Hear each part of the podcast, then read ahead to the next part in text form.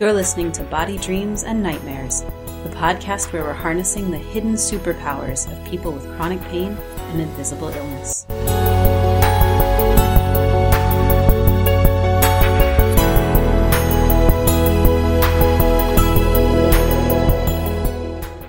Hey there, Dream Tenders. This is Jeanell Innerarity here, and you are listening to My Body Has Dreams and Nightmares, the podcast for folks who experience chronic pain and invisible illness and want to expand into a deeper awareness of what that means for the overall process of life.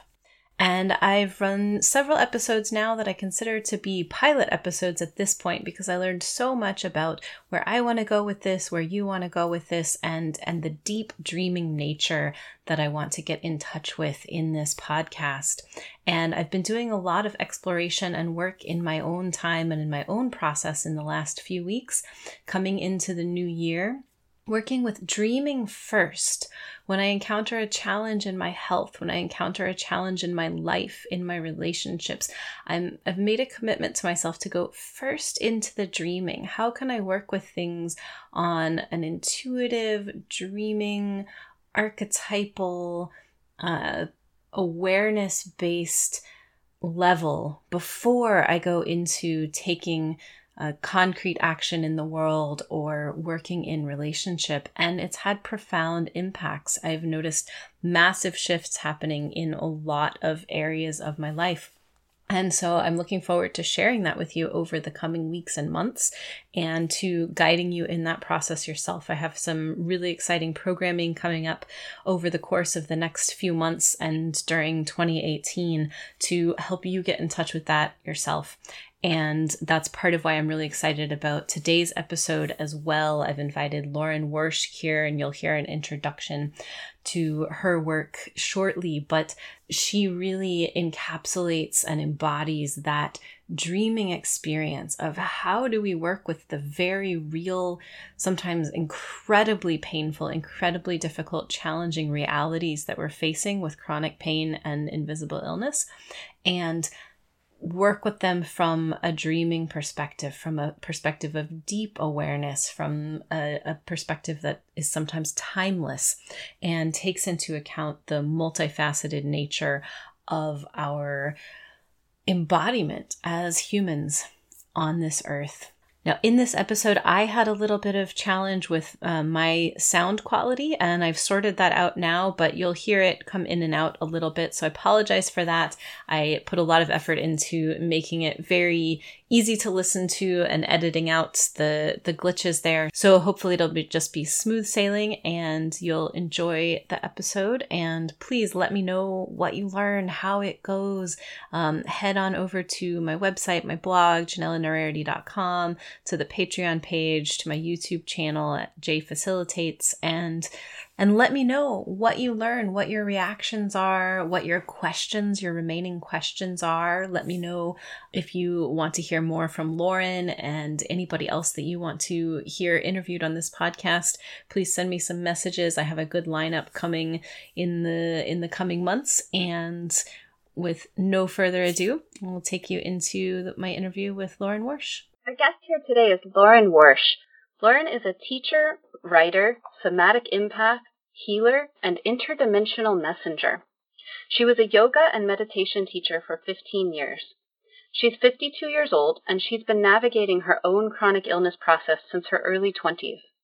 She stayed functional for a long time by managing her own illness through diet and self care, but in her mid 40s, she was finally too ill to work and she entered a dark night of the soul.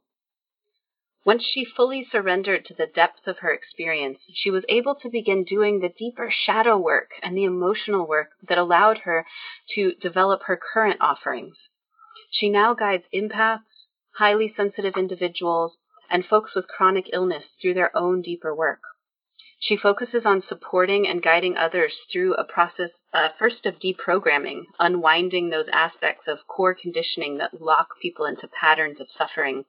And second, through connecting with and embodying the deeper aspects of soul and self that are ready to be activated, integrated, and allowed to blossom in people's expression in the world.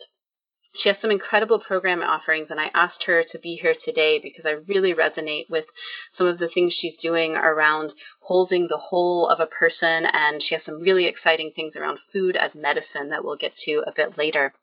And I want to invite you all into this conversation, Dream Tenders, uh, because Lauren and I talked before this conversation about our experiences of chronic illness and brain fog and health issues that were coming up for both of us as we led up to this interview.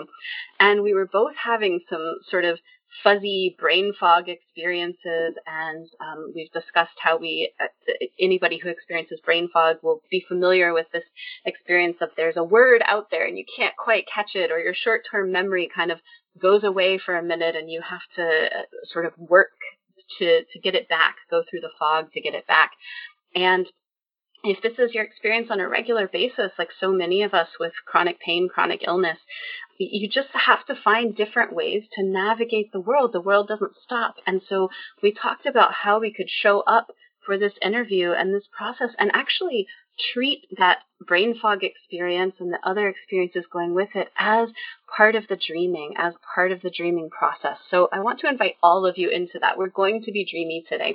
We're going to give ourselves some space. We're going to allow ourselves some pause. We're going to allow ourselves those moments of forgetfulness and see what's in them rather than being against them and I want to invite you to be on that journey with us. So, that being said, I'll invite Lauren in here to tell us some more about her uh, own experience. And Lauren, are you there? I'm here. Thanks. Hi, thank you so much for being here. Oh, it's my pleasure. Um, so I've given people a little bit of, of background about what your what your process was to get to the work that you're doing here, but what else would you like people to know about your journey and your work?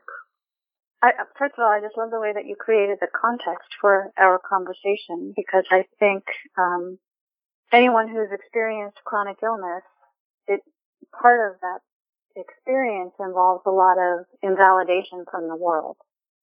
Um, and I see that as a big part of my work is helping to create the spaces and the experiences where we really get to see the whole of our experience as valid. So it's kind of perfect that you and I both have some brain fog today, um, because, you know, it's rare that I have the opportunity to actually relax into the truth of that being part of the truth of my experience and to actually soften into a conversation where I want to be sharp and I want to, I want to be at my best so that we can have the best possible exchange, but it's going to have kind of a different rhythm. I'm happy to answer any particular questions about my offerings, but I'm just really looking forward to how the conversation wants to flow today. Well, I, I think a really exciting and interesting entry point for me in your work is illness as spiritual initiation. And I know that that's part of the programming you offer and also sort of an underlying philosophy that you that you work with and I wonder if you can unpack that for us a little bit. What does that mean, illness as spiritual initiation, and how do you work with that? Sure. Well, um, so first off, the way I see spiritual initiation is it's it's anything that causes a profound shift in your perception or your sense of identity and in your awareness of just of what is, your awareness of reality. It involves a profound expansion of consciousness and it also confronts us with inescapable shadow work.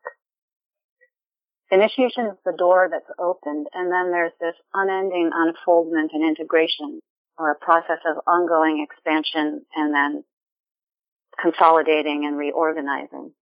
Spiritual initiation, the reason I, I like that term is because it's, it has to do with moving beyond exclusive identification with our ego structure, with the defensive ego structure, which is basically our conditioned identity. The thing about the ego structure is that it's designed to be defensive and it's de- designed to keep you from having experiences of profound insecurity and destabilization. Uh, so it's very good at keeping us from sometimes facing exactly the things we most need to face in order to grow. So illness and crises in general force us or often force us to confront the emotions and the experiences that the defensive ego is designed to suppress. And it gives us an opportunity to see where that ego structure is all wonky and dysfunctional. And eventually it gives us the opportunity to recreate that structure in a more healthy, coherent form. Um, so for me, my personal experience has been that my body has been my greatest teacher. Every time that I really settle my attention into my body, my awareness expands into new territory. And some of that territory has involved recognizing where my ego is not very functional, you know, where it's, it's running a pattern that's not serving me and it's not allowing me to relax freely into my full expression in the world to give my gifts and that sort of thing. So in letting my body be the teacher, I've been able to, uh, I've been forced to confront some of the ways that that patterning doesn't serve me and um, start to unpack it. Is that making sense? Yes, and it's it's really making me think about how every traditional culture in the world has some sort of initiation rite of passage and initiation into different phases of life. And one of the things that that involves across the board is the uh, a, a removal of the structures that support someone's everyday identity, whether that means going out into the wilderness or being in isolation for a while or any manner of things, getting into some sort of extended trance state. There's so many things and, and we don't have that as a, as a general rule in, in modern Western culture. And there are places where it's there, but there's something here in, in what you're talking about where the body comes in and says, we're going to do it anyway. you, you, you have to deconstruct and, and go down and listen to what's underneath your everyday identity. And you don't have a choice when your body does it. Exactly, exactly. Yeah, and one of the things I realized was that um, part of what illness forced me to do was to confront the underlying dynamics in society and culture in the world we share and create together, the elements in this world that we create together that are also dysfunctional. So it's interesting that we don't really have those rituals of initiation anymore. I think that's kind of a reflection of some of the ways that our culture has gone off track.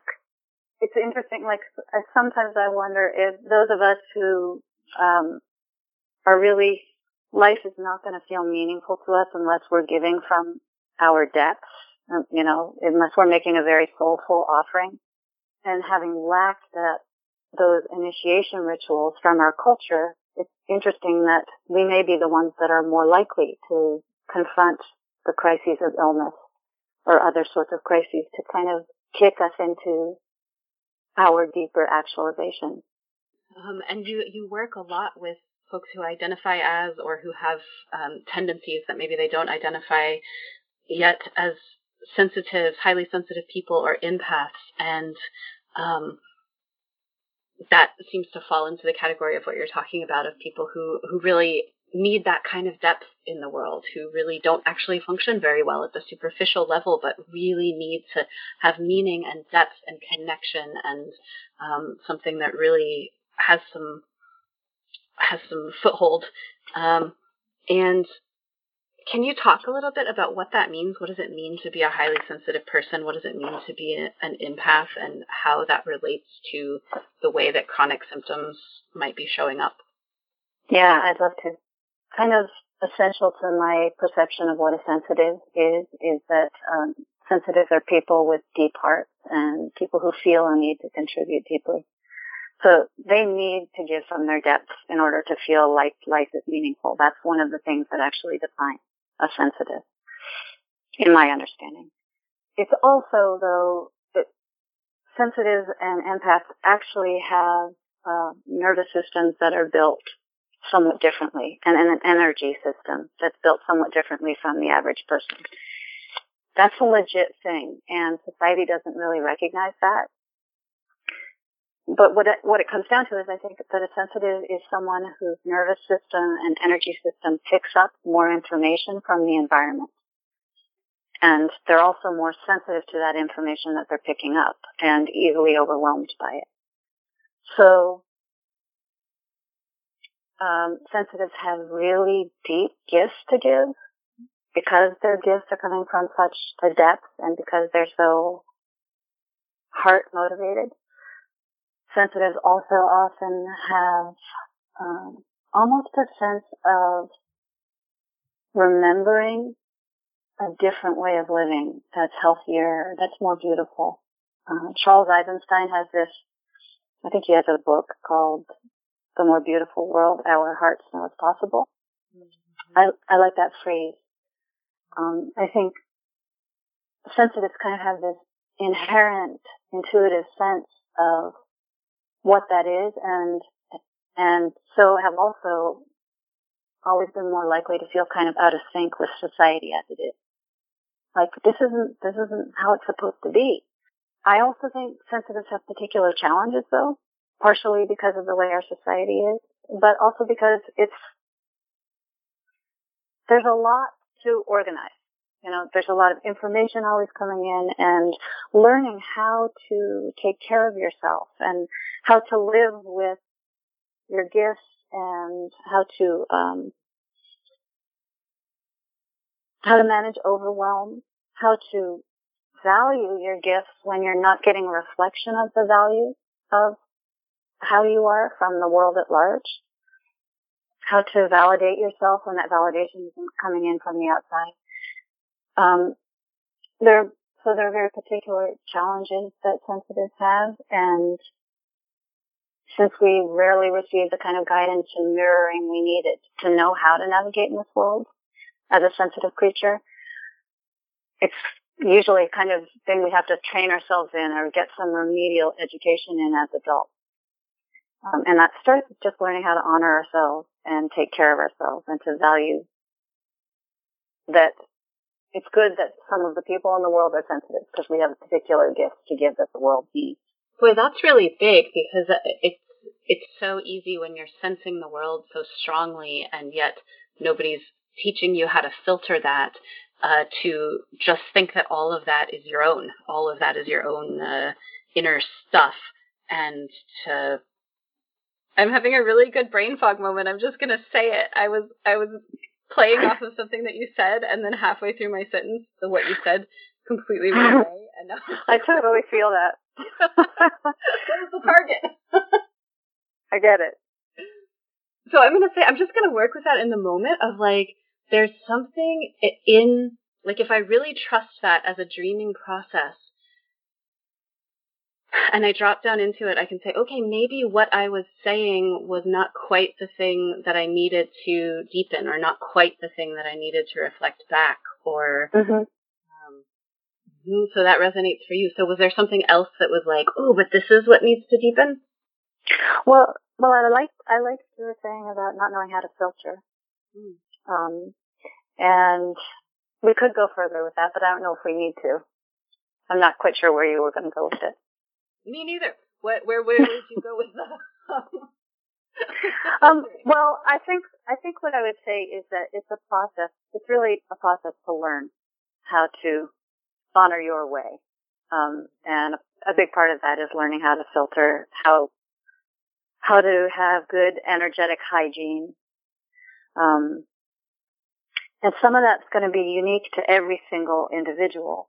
And then there are also a lot of things that almost all sense, you know, there are a lot of tricks and tools that would benefit almost all sensitives and empaths. Um, but I think one of the things that's most important is, and a place where so much of the healing is needed is in, since we didn't receive accurate mirroring of our value and also of our true needs, we need to learn how to give that to ourselves and we need to create community where we can have that kind of support from other, you know, other people that are built like us.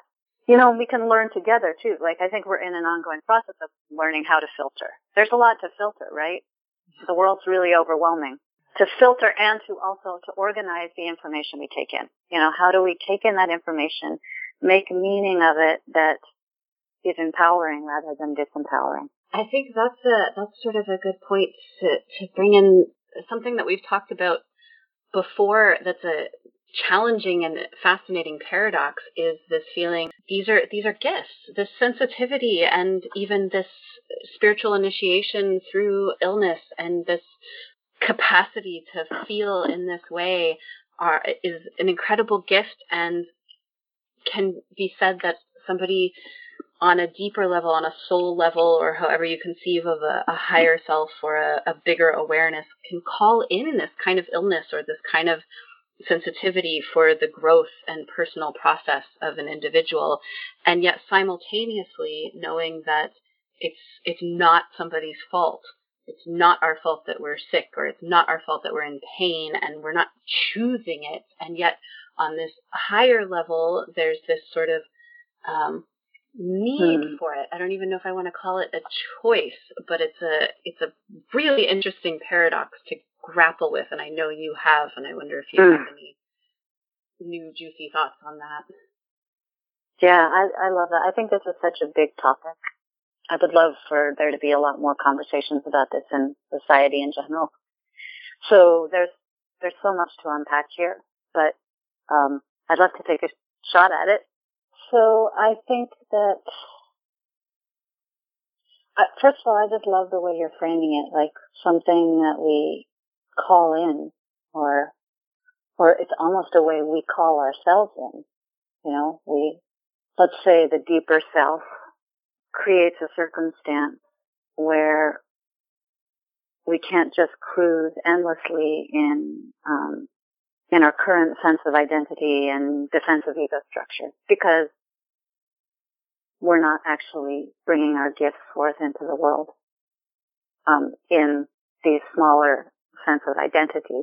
And so, what you said about calling in an experience that actually initiates us, I do think that that is a part of the process that we have to um, reconcile ourselves with when you're dealing with long-term illness.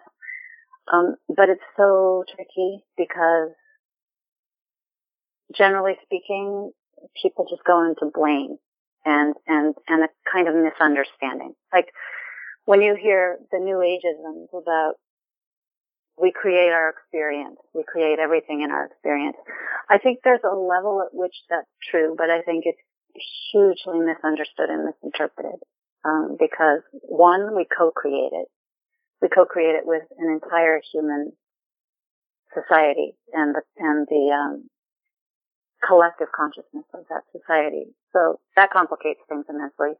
And then two, we are both a sovereign creator. There's the level at which I believe that's the, that's the deepest truth.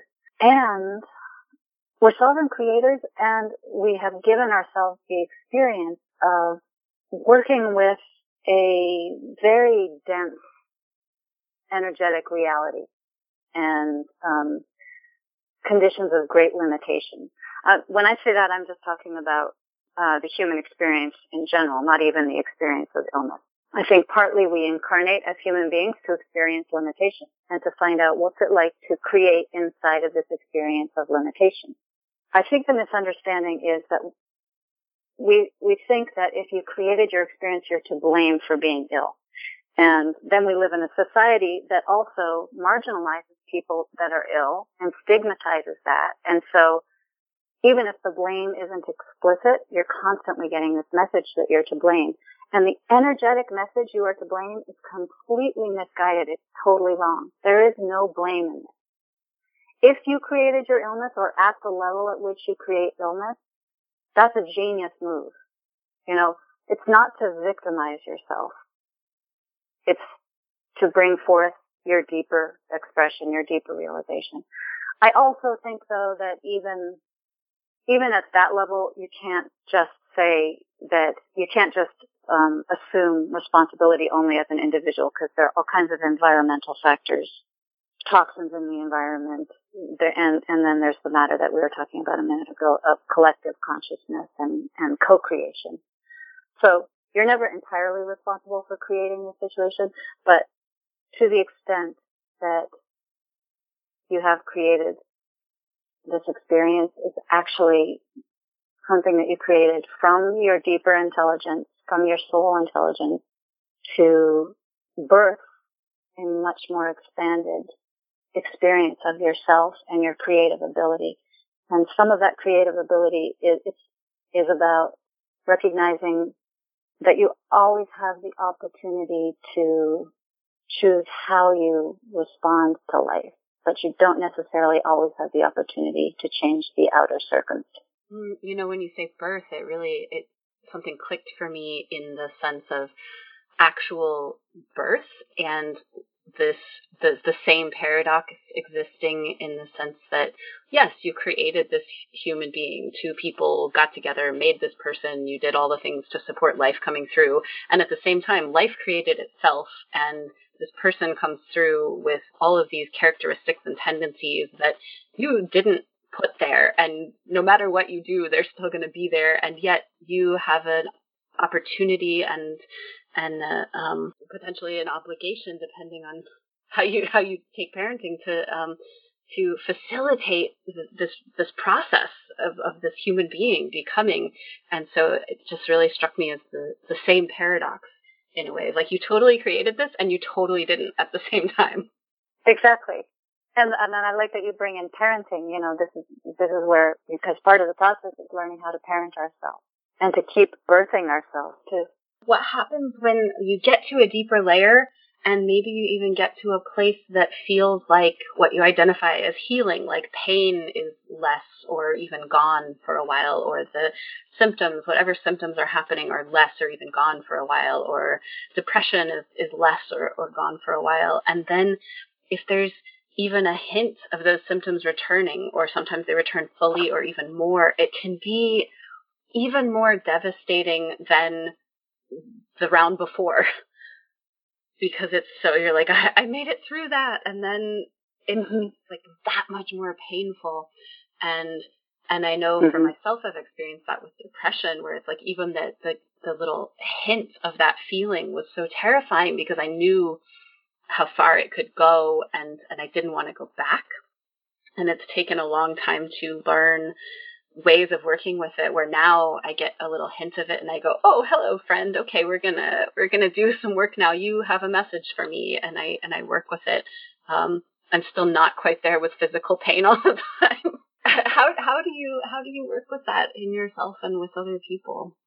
Yeah, uh, I'm I'm so glad you're asking that. I think that's such an important thing and I think the first thing is to make space for all the feelings and the fullness of that experience. Because it's a really devastating experience to be so sick on so many levels and just to keep showing up month after month and year after year to all the pain and the challenge that's involved, including to the really difficult social challenges of having an invisible illness. So there's like, there's that overall experience itself, just the sheer endurance that it takes to have had this experience. And then if you have real improvement and you get some traction and then you lose that, how could that not be emotionally devastating? So first thing, just I make space for myself to feel really bad about it. You know, be devastated, feel grief, feel fear. And that's one of the things I'm grateful for is just having learned how to work with the more difficult feelings, um, make space for them without falling into their story. I think the key for me is, and, and that's kind of a mantra for me, is you make space for the fullness of your experience and all the feelings, but you develop real clarity and um, discipline about not buying into the story. Um, and by the story, I mean sort of the core stories that you've been running most of your life, whether it's about illness or not, but the stories of despair um, or deficiency, so that you start to notice, you train yourself to notice when you're ru- running one of those core disempowering stories. And as soon as you notice it, you acknowledge, oh, okay, that's going on. It doesn't mean that you can necessarily get out of the story, but once you know that that's going on, all you all you have to do then is just invite yourself to open to the possibility that there's a lot more going on than what you can see right now. So for me, it's about holding the paradox of there's all the space in the world to, to feel exactly what I feel right now.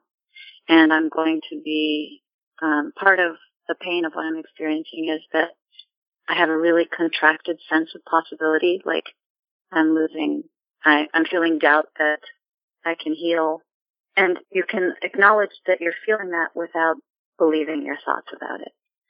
So that's part of it. I would say that learning that there are empowering perspectives and that there are disempowering perspectives and that how you frame things matters is a really important part of the training. Like noticing that we are caught in perspectives and emotional patterns or beliefs that were formed in an earlier experience of disempowerment or sometimes a really early life experience.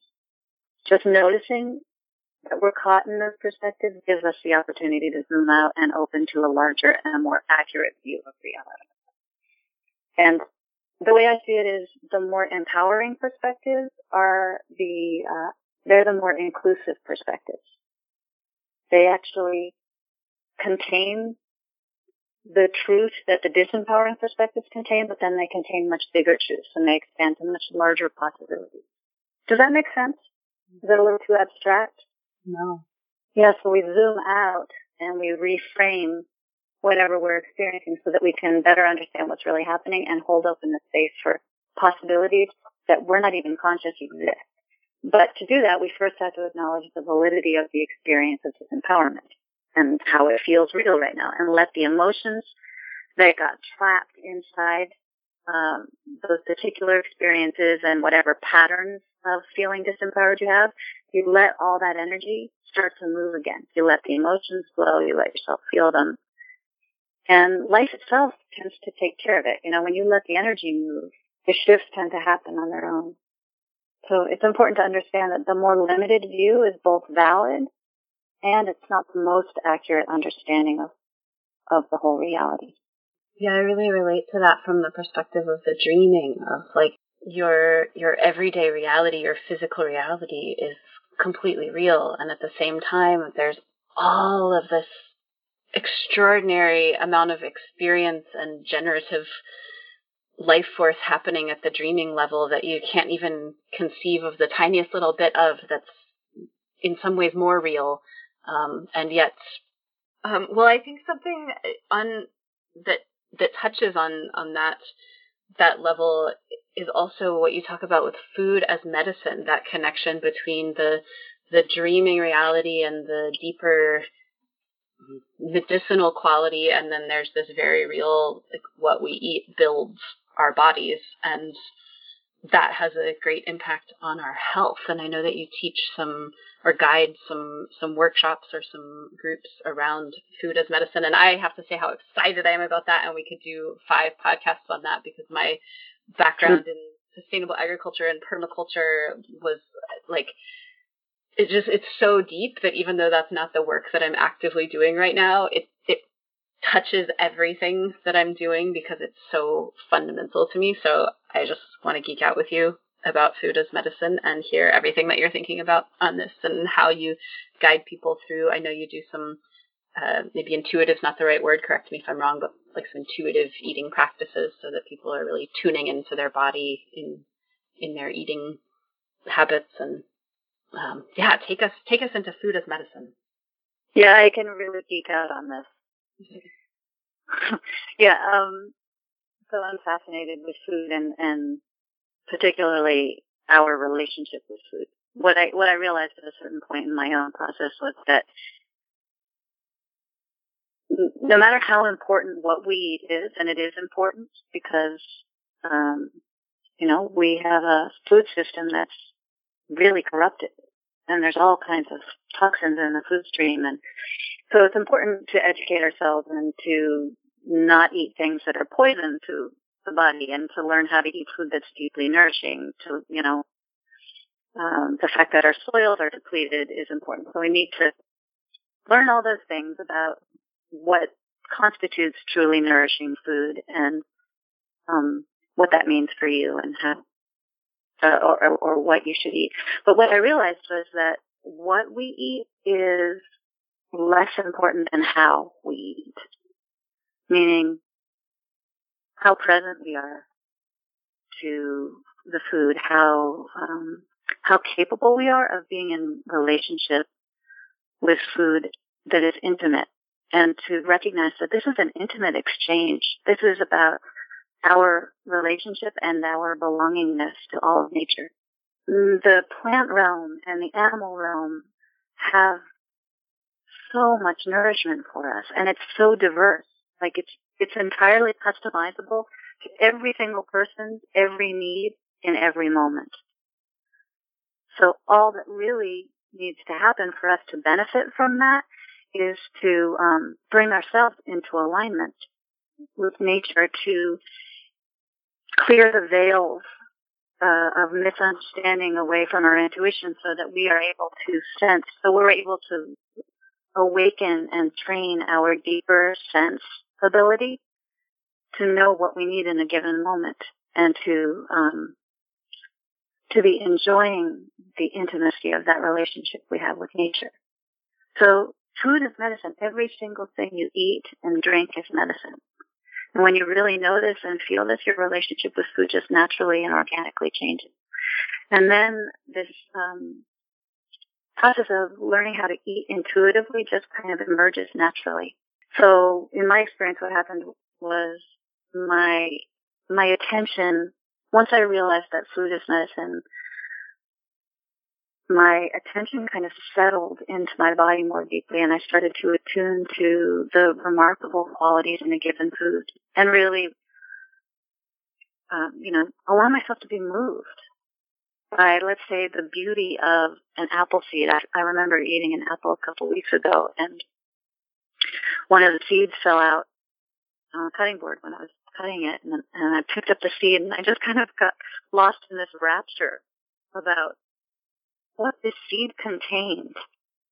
You know, the potential, the, the intelligence and the information in that tiny little seed, it just all hit me at once. Um, and then, you know, noticing all the details, but then my, my experience of eating that apple was so enhanced because I was simply present to what it actually is. And in dropping into that sense of uh, awareness and appreciation, I'm I'm sure that we receive the gifts of that food on multiple levels. So we're receiving the actual biochemical substance of nourishment deeply. Um, but not only that, we're receiving the energetic nourishment, the prana and the chi is much more available because we've simply attuned ourselves to it and we've come into appreciation of it. I think as we settle into that kind of a relationship with food, we awaken this intelligence to know exactly what we need to eat, when we need it, and we begin to recognize that all the medicine we need is here in abundance. Um, one other thing I wanted to say about it though, that a part of my process involved trying on lots of different diets, um, many of which I learned a lot from and uh, some of which I think are pretty solid, have, have good solid guidelines for people who are beginning to change how they eat. But at a certain point, you have to put aside dietary dogma. And uh, if you don't do that, you're coming from your mind and you can't receive your body's guidance about what to eat right now. So it's a process of refining this discernment and that process, it's fine if that process takes years, but you have to, well, anyway, I had to move through balancing of excesses, um, and releasing of attachments to certain foods and certain food habits. But once my intent to come into harmony in my relationship with food, once that intent was really clear and sincere, then this process of clarifying and refining my sense and appetite just happened really, really efficiently. And that's a process. I'm really excited about guiding people through that process. I'm in the, I'm developing a program right now that's going to come out in spring called the Appetite Reset that will carry people through this process in seven days. Is there anything else you want to say about that program? I'm really excited about that. It's coming out this this winter and it touches on the things that you were just describing around I love what you said about not having the the dogma but really moving into yes those different structures are helpful but the deeper process is that really listening and knowing how to use those structures in a way that resonates with that deeper part of your awareness. What else would you like people to know about that upcoming program and how can they get in touch with you if they're interested in participating? Sure. Um, well, it's it's going to be a seven day immersion. Um, And the way that I am, the way that I've been feeling it is it's centered around a ceremony of empowerment and restoration. There's a ceremony itself which is designed to kind of target the core deep patterning we have around food and to help open up space for us to shift our emotional, the emotional uh, roots of our relationship with food, to allow us to shift that relationship so that instead of using food to compensate for our pain or to or to create a buffer, um, sensitives, in fact, use food a lot to just kind of buffer the intensity and and modulate the overwhelm that we feel. So basically, um, the ceremony actually creates this opportunity for us to shift the core programming so that instead of using food to compensate, we're opening up to bringing our relationship with food into a deeper level of alignment so that um, we are asking our hunger to now express what's uh, to to draw us toward what's going to feed our soul and support our fullest expression in the world and help us retire our the, the old patterns of emotional eating. So that's the ceremony, and then there's going to be a lot of exercises to um, understand what your relationship to, to get to know what your relationship with food is, and a lot of practical tools and techniques for actually working with your relationship with food in an ongoing way, and and some teaching about different um, perspectives you can take on it that are empowering rather than disempowering.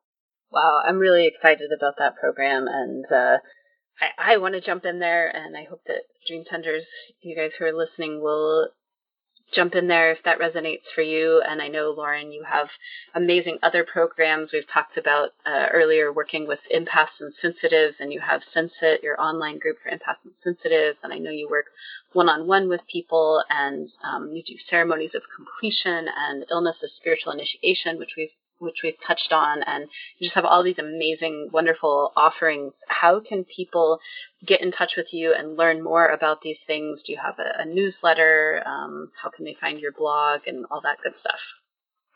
Yeah, um, my website is laurenworsh.com, and that's L A U R E N W O R S H dot com. Uh, all the information for the different programs is there and also um, information, more information about how I work with individuals for anybody who wants to go deeper with me and have a lot of private attention. And I do have a newsletter and um, a blog. The blog's on my website. It's not very extensive right now, um, but I, I will be writing a lot more. And newsletter I send out not too often, but promise not to spam anybody. I send out uh, a newsletter maybe once or twice twice a month and you can sign up on my website for that too.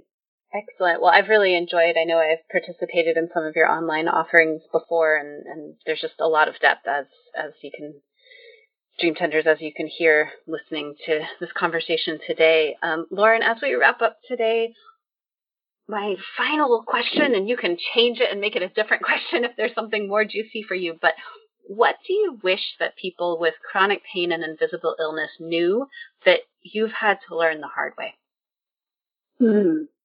I think there are a couple pieces for me. The first is that being compassionate and gentle with yourself is essential. Um, and that that in itself, learning how to do that is a training.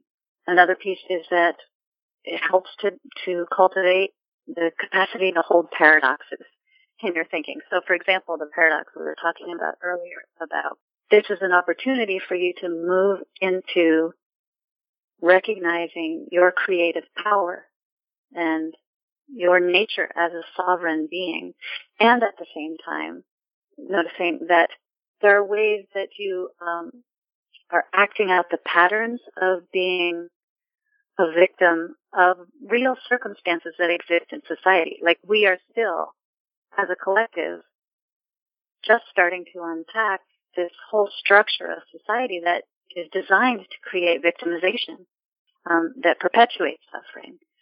So there's a paradox because we are sovereign creators and we are working within a system that's pretty, pretty dysfunctional. and diseased. So the system itself is diseased. And I think we call for our own diseases to recognize the larger disease that we are embedded in so that we can unpack and break the code of the matrix as, as we've carried it in our own system. So there's this opportunity for tremendous transformation. And at the same time, transformation and healing doesn't have to mean a cure. So never blame yourself. If you do not cure your physical condition, that's never a failure.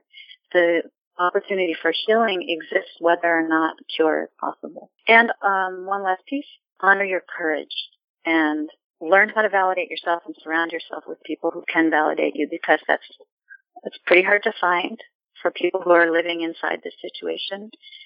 Uh, and it's it's really important to to not make yourself wrong for having this experience. And in fact, to honor the deeper intelligence that's inside of it and in, and inside of the, you know, the intelligent soul that created this experience. Lauren, thank you so much for being here today. It's been really a pleasure to talk with you, and I've gotten moments of deep clarity and goosebumps several times during this conversation, and I really hope that people are taking the time to listen to this maybe more than once and really letting it sink in and reaching out to you to work with you. And thank you so much for your gifts to the world, to the listeners here today. And um, I hope to talk with you more in the future. Oh, I'd love to. I'm so grateful for this conversation. I, I, this is what I love to talk about. So I'm sure we could talk about it all in much more depth, and there's so many other things we could talk about. Thank you so much, Jeanell. Yeah, my pleasure. Thank you. You've been listening to the Body Dreams and Nightmares podcast with your host, Jeanell Innerarity. Follow us and join the discussion at patreon.com backslash Jeanell Innerarity. We'll see you soon. Until then, keep dreaming.